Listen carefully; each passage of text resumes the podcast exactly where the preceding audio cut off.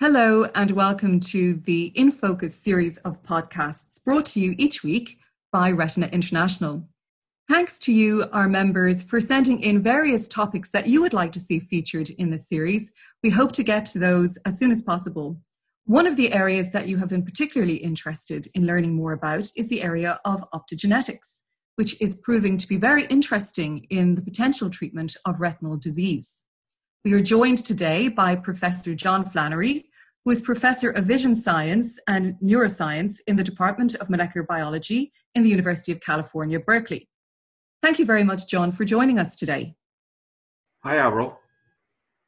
Okay, well, firstly, we're obviously in a very unprecedented times. Um, how has the COVID 19 pandemic affected how you work? Um, well, we've been home for a couple months. Uh, the university's been closed. This week, we're starting to make plans for gradually going back. Um, imagine one of the main things you're interested in is productivity and progress towards treatments and uh, yes i mean how, how has that the fact that your your labs have been shut down for so long you know are you concerned about how that will impact on the output of your research as, as you move forward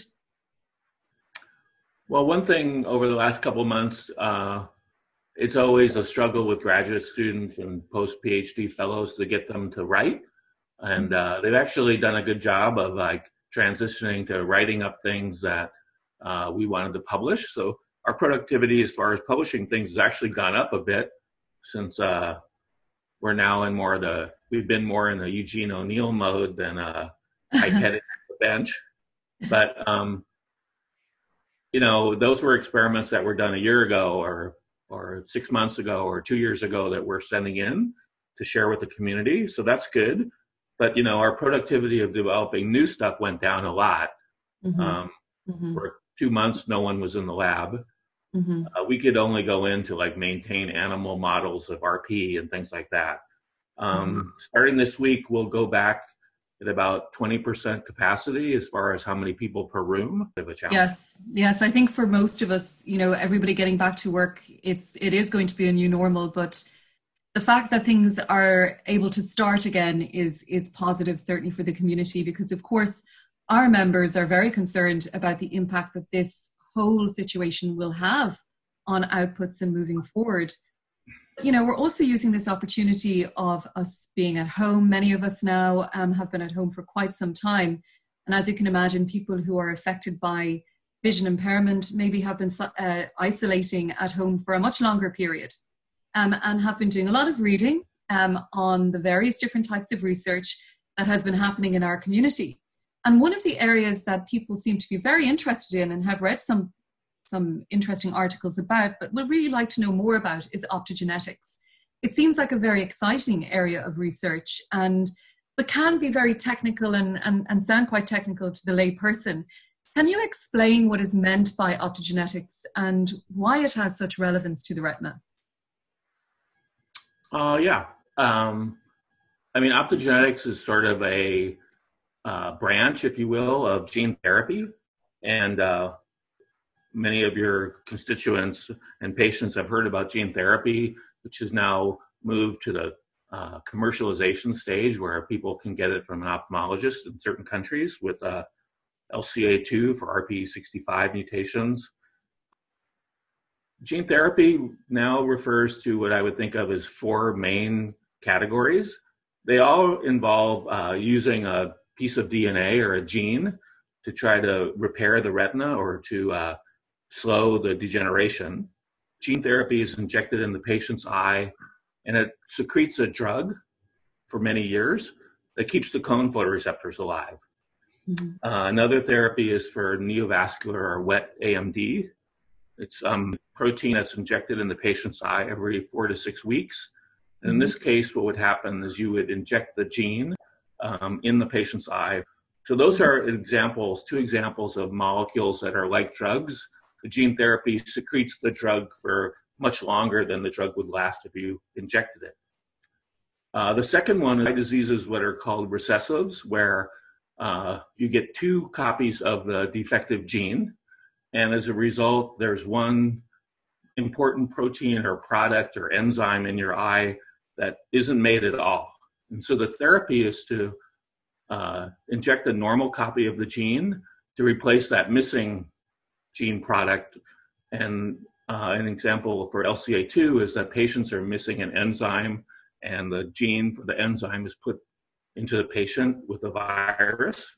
And those LCA2 patients then begin making this necessary enzyme. Uh, the third one is relatively new. Um, it's using CRISPR, which is a gene editing tool, and that's primarily for patients with dominant mutations. And when they have a dominant mutation, it's different than the recessive patients where they're just not able to make a necessary protein. Uh, patients with these dominant inherited diseases make a protein that's toxic. It's um, not the whole length of the protein, or it's folded up in the wrong way, or it has some mistake in it. So the fourth one is optogenetics, and uh, optogenetics is using gene therapy tools similar as the previous three. It uses a virus, but instead of trying to replace a missing gene or to edit a defective gene or to secrete a drug, the optogenetic gene therapy is designed to add a new protein that the patients never had before. Mm-hmm. Um, this protein is a light sensitive protein. Uh, several different groups are using several different ones. But the general idea is that you put in a new protein and you make some cells in the retina that normally were not light sensitive when the patients had photoreceptors. You impart a new property to make them respond to light. And in that way, replace the photoreceptors um, light sensing ability by making the second or third cell in the chain that goes from your retina to your brain, now a photoreceptor like cell. Right. Would the delivery mechanism for this particular for optogenetics be similar to what we are familiar with with gene therapy? Uh, yes, I mean all of the gene therapies use a repurposed virus. These are naturally mm-hmm. occurring viruses that don't cause disease, and we're actually only using the outside shell of the virus because viruses are really good at delivering genes, and you don't want to have the virus deliver the virus gene. You put the therapeutic gene, one of the four categories I talked about, in the virus. So the optogenetic therapy uses a virus, and it's also injected into the eye. Um, it's a little bit simpler than most of the current clinical trials because in those trials, the idea is to treat photoreceptor cells, which are sort of in the back of the retina. So the surgery is a little complicated because the surgeon has to put the needle with the virus into the back of the retina. But in optogenetics, the idea is to transfect cells that are further down the chain on the way from the photoreceptors to your brain. So the surgery is a lot less complicated. Okay. It's in the jelly like vitreous part of the eye, mm-hmm. which is the same part um, of the eye where patients that get injections for wet AMD get. So that's mm-hmm. a much simpler procedure, and uh, most ophthalmologists can do it. You mentioned um, just when you were describing there, John, that you know there are a number of different uh, studies ongoing. You know, how many are there in this area? There, there seems to be a lot. I mean, when you read about it as as a as a, a patient organization, as a layperson, there seems to be a lot happening. Um, how how progressed uh, is it really? You know, I mean, is is this something that we will be seeing going into clinical trials soon, or you know, is it already in clinical trial? And from that perspective, then, you know, how far are we looking into the future from a therapeutic perspective, or is that that's a very big question? Okay, um, I'll try to take it in pieces. I think there's between ten and twenty clinical trials for inherited eye disease currently ongoing.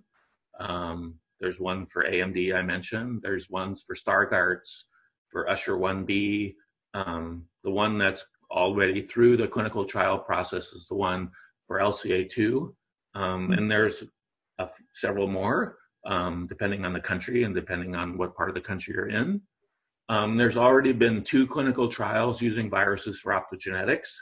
Um, they're in very early stages, and in the early stages, it's a very small number of patients, usually about 10. Mm-hmm. And it's what's called a dose escalation study. And the idea is to figure out the smallest amount of the drug, which in this case is the virus, that you can administer and still get the therapeutic effect. So you start with what you calculate from animal studies is the smallest amount for it to work. And then you test it in some patients to make sure that it's safe. And since it's a small number of patients, then if it looks like it's safe, you progress to a significantly larger number of studies. So the optogenetic studies are in the dose escalation phase, which means they're in about 10 patients for each of the two trials.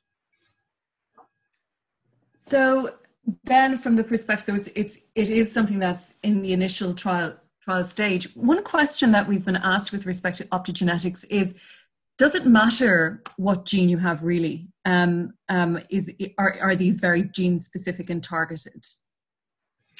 Um, one of the appeals for uh, pursuing this line of investigation is that it doesn't really matter what the uh, type of RP you have. I think there's now 300 different described genetic effects that can uh, cause RP, and optogenetics yes. is death of photoreceptors. And would it matter how far along in their their journey, I suppose, as as a patient with with an IRD, um, would that matter, or, or like everything else, um, is it a case where the earlier the intervention is, the better the outcome for the patient?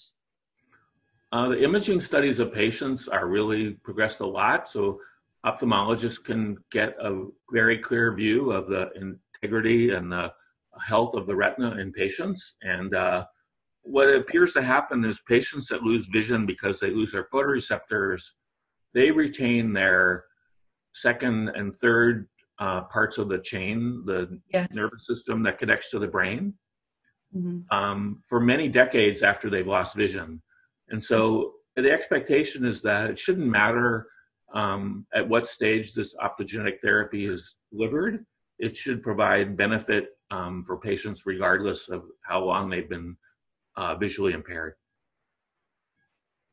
Well, thank you very much, John, for providing this information to us. It's very interesting. It's it's certainly an area that has uh, piqued a lot of interest in our community, um, and we have certainly read recent papers with huge enthusiasm. It's great to get some background and, and a greater understanding. And I'm sure we will be in touch with you in the future to get some more updates from you as to how this is all progressing and developing. But it is certainly an exciting area and one I think for people who have that concern about gene specific treatment, it's something that they, they are really um, hopeful for into the future. So thank you very much for your time. And um, we hope that you get back into that lab as quickly as possible and that you and your colleagues um, are um, all safe and well and continue to be so. So thank you very much for your time today, John. You're very welcome, Avril.